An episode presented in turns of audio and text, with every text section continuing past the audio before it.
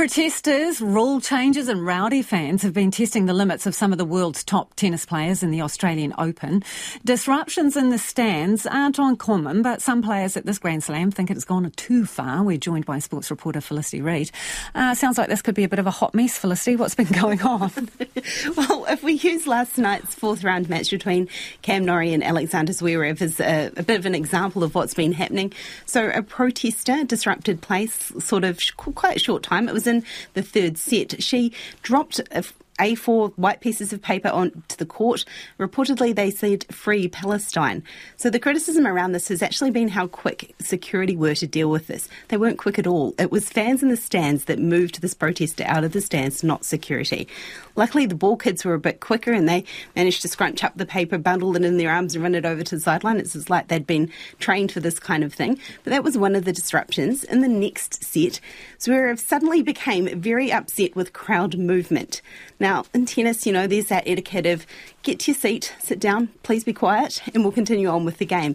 The Australian Open has relaxed the rules a little bit for this tournament, and that fans can come into their seats, whether it's between, so they can come in between games. Normally, it's just the end of the set when the players are sitting down and there's an extended break. So they can come in between games, which has been happening all tournament and had been happening all game.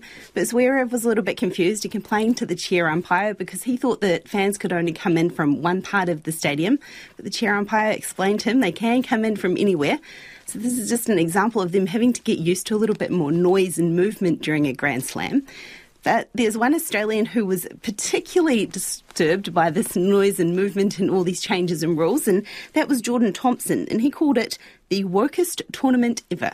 He has since walked back that comment a little bit, but he was referring to the fan nuisance or some of the things that he hadn't liked what he had seen during this tournament. It's not maybe one of the big names of the show, but he was also one of these players that has perhaps seen what's happening in Australia is what's different happening around for the rest of the tour, though. This is the first Grand Slam of the year, so maybe they will have to get used to it. It's a little bit like the US Open, where it's known to being really loud and rowdy. Well, I find it really interesting because in every other sport, they encourage sort of hooping and hollering from the sidelines. And going to the tennis is like going to church. And you think, all the other players manage with ambient sound and interaction, cricket, Some rugby, football. Yeah, yeah, yes, kind of silence at the tennis. Yeah, so Novak Djokovic is one person who the crowd love to hate, have been really getting into him about it as well. One heckler got into him during the quite early in the tournament, his second round game.